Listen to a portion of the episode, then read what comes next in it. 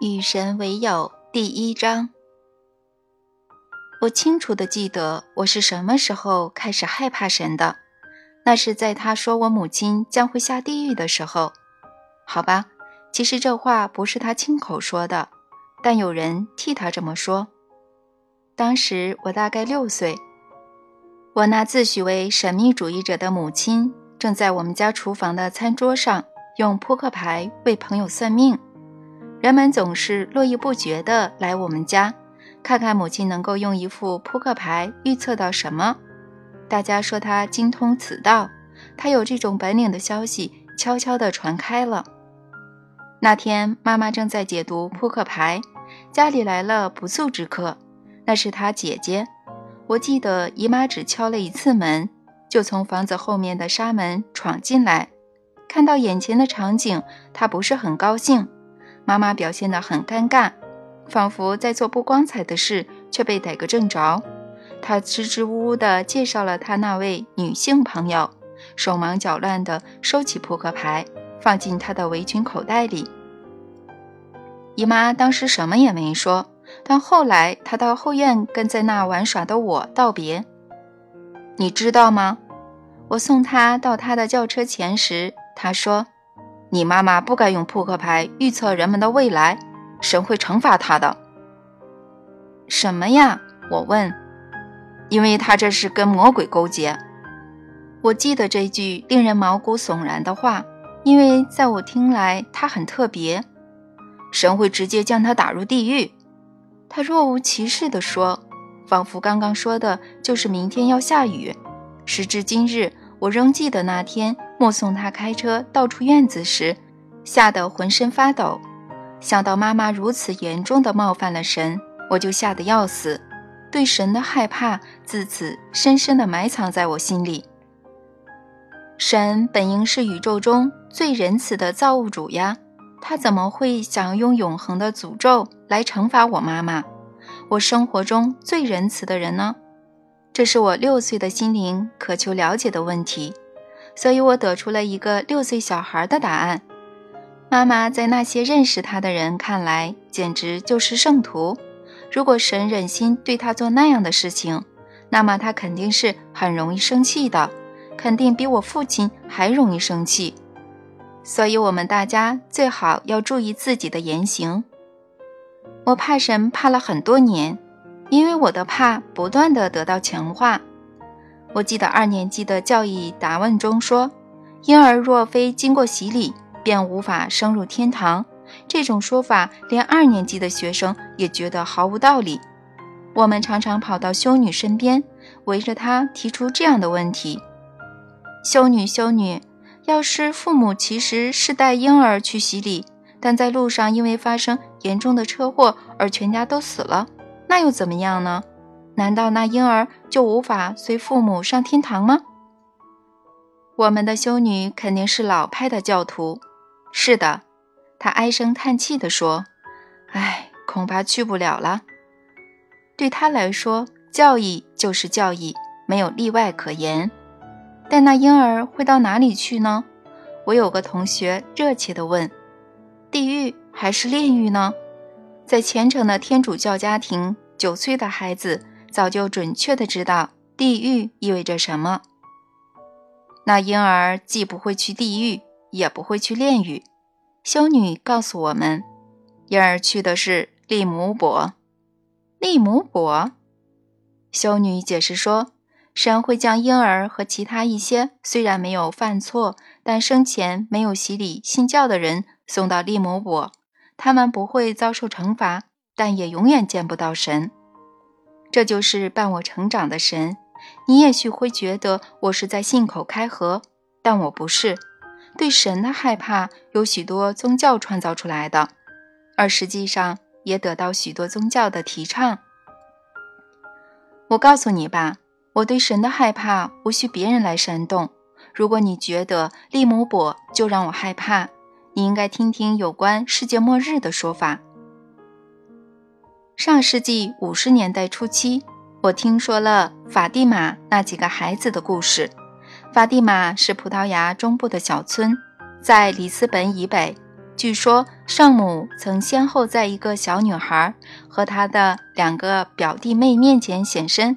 下面是我听到的故事：圣母把一封写给全世界的信交给这三个孩子，要他们送到教宗手上，教宗则会打开这封信，阅读它的内容，但随后要将其再次封缄。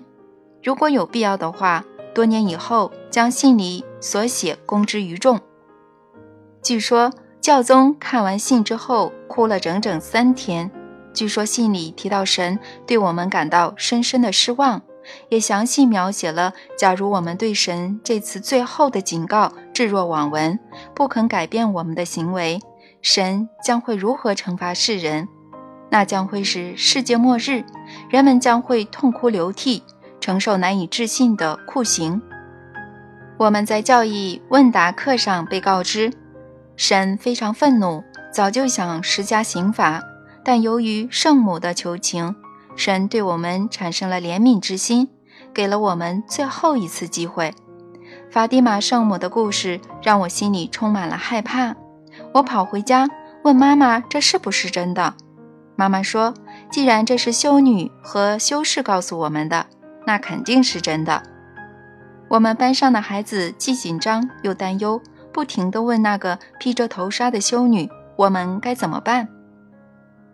每天去教堂做弥撒，他提出了建议：晚上念玫瑰经，经常用手在胸前画十字，每个礼拜去教堂忏悔，要通过苦行来补赎，让神看到你正在惩罚自己。以此证明你已经远离罪恶，到教堂领受圣礼，每晚入睡前念出上等痛悔的祷词。这样的话，就算你在睡梦中被带走，也有资格成为天堂里的圣徒。实际上，我从来没想过我会活不到天亮，直到我学会了这段童年时的祷词。我今欲睡上床铺，灵魂但请主照顾。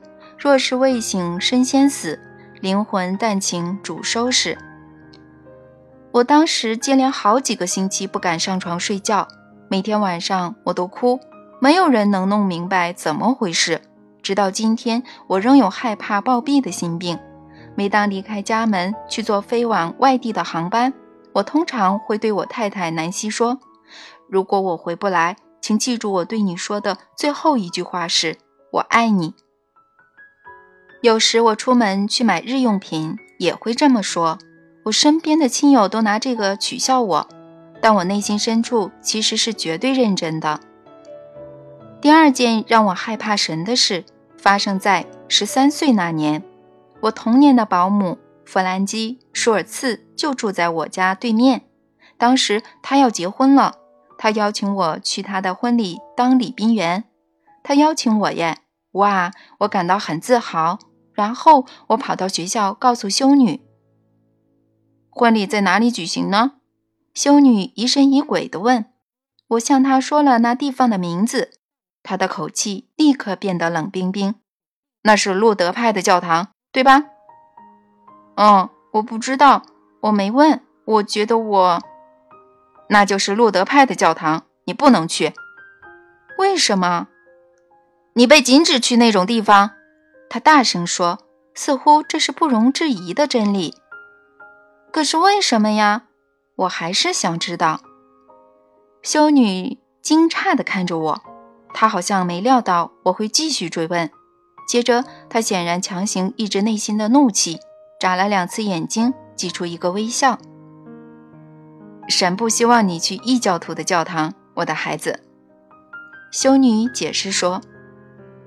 去那里的人信仰跟我们不同，他们并不传授真相。踏进天主教堂之外的任何教堂都是一种罪行。你的朋友弗兰基选择在那里结婚，我感到很遗憾。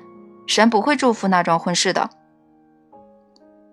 修女，我提出了一个超越他忍耐度的问题：假如我非要去当礼宾员呢？这样啊，他郑重其事地说。那你就糟糕了。哎呀，这问题很严重。神是个强硬的家伙，绝不能越界。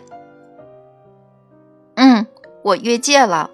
我希望我能宣称我的抗议出自某些高尚的道德理由，但真相是，我特别想穿上那套白色的礼宾服，还有那朵粉红的康乃馨，就像歌星帕特·布恩所唱的那样。我决定不向任何人提起修女说的话，并去当了那场婚礼的礼宾员。老兄，我当时好怕啊！你也许觉得我言过其实。但那天整天都在等着神把我打趴下。仪式进行的时候，我竖起耳朵想听到已经有人提醒我注意的路德派谎言，但那个牧师说的都是些温暖人心的美好话语。教堂里每个人听了都感动落泪。尽管如此，婚礼结束时，我浑身被汗浸透了。那天晚上，我手足并用趴在地上。恳求神原谅我的冒犯，你不知道我念的上等痛悔祷词念得有多好。神啊，我由衷的为冒犯您而感到抱歉。我躺在床上几个小时，生怕睡着，反反复复地念着：若是未醒，身先死；灵魂但请主收拾。喏，我说的这些儿时的故事给你听，还有更多的故事我没说出来，是有原因的。我想让你感受我对神的害怕是多么真切，因为我的故事并不是独一无二的。正如我说过的，并非只有天主教徒才会战战兢兢地面对神。当然，并非如此。世界上有半数人相信，如果他们做得不好，神会处理他们。各种宗教的原教旨主义者将害怕灌输给他们的追随者。你不能这样做，别那样做，停手，否则神会惩罚你。我们在这里谈论的不是诸如不能杀生之类的重要借条，我们正在谈论的是神会恼怒，是因为你在星期五吃牛肉，不过他后来改变主意了，或者在任何一天吃猪肉，或者离婚，这个神会因为你下面这些表现而生气。不用纱巾将你的女性脸孔遮起来，一生中没去过麦家，每天没有五次停下所有活动，铺开你的毛毯并跪拜其上，没有在教堂里成婚，没有每个礼拜天忏悔或者去教堂，凡此等等不一而足。我们必须小心翼翼地伺候神。唯一的问题是你很难了解各种规则。因为实在是太多了。最困难的事情是，每个人的规则都是对的，至少他们都这么说。然而他们不可能全对，所以你怎么选择呢？你怎么知道呢？这真是个令人烦恼却又并非不重要的问题。因为神能够容忍的错误显然很少。现在有了这本叫做《与神为友》的书，这意味着什么呢？怎么可能有这样的书呢？难道神竟然不是残暴的家伙吗？未经洗礼的婴儿能上天堂吗？戴面纱朝东方朝拜，禁欲或者禁食猪肉，其实毫无意义吗？安拉无条件地爱着我们吗？当我们离开人世时，耶和华会选择每个人都陪着他吗？更为震撼人心的问题是，有没有可能？我们根本不该用他来指称神呢？神也许是女的呢，或者更令人难以置信是没有性别的呢？对受过我这种教育的人来说，哪怕只是想到这些念头，也会被认为是一种罪过。然而，我们不得不思考这些问题，我们不得不提出这些质疑。盲目的信仰已经引我们走入死路。过去两千年来，人类在灵性进化方面毫无进展。我们聆听一个又一个的导师，跟随一个又一个的大师，有过一次又一次的教训。然而，我们表现出来的却依然是各种自有时间意识，便给我们人类造成悲剧的行为。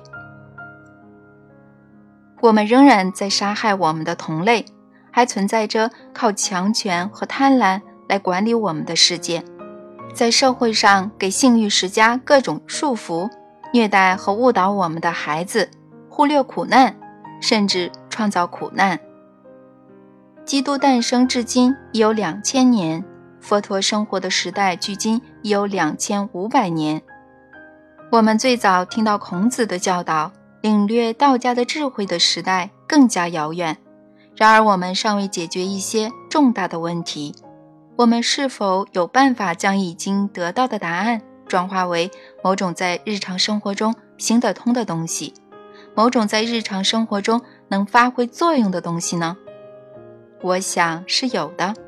我觉得肯定有，因为在我和神的对话中。我已经详细的讨论过这种办法。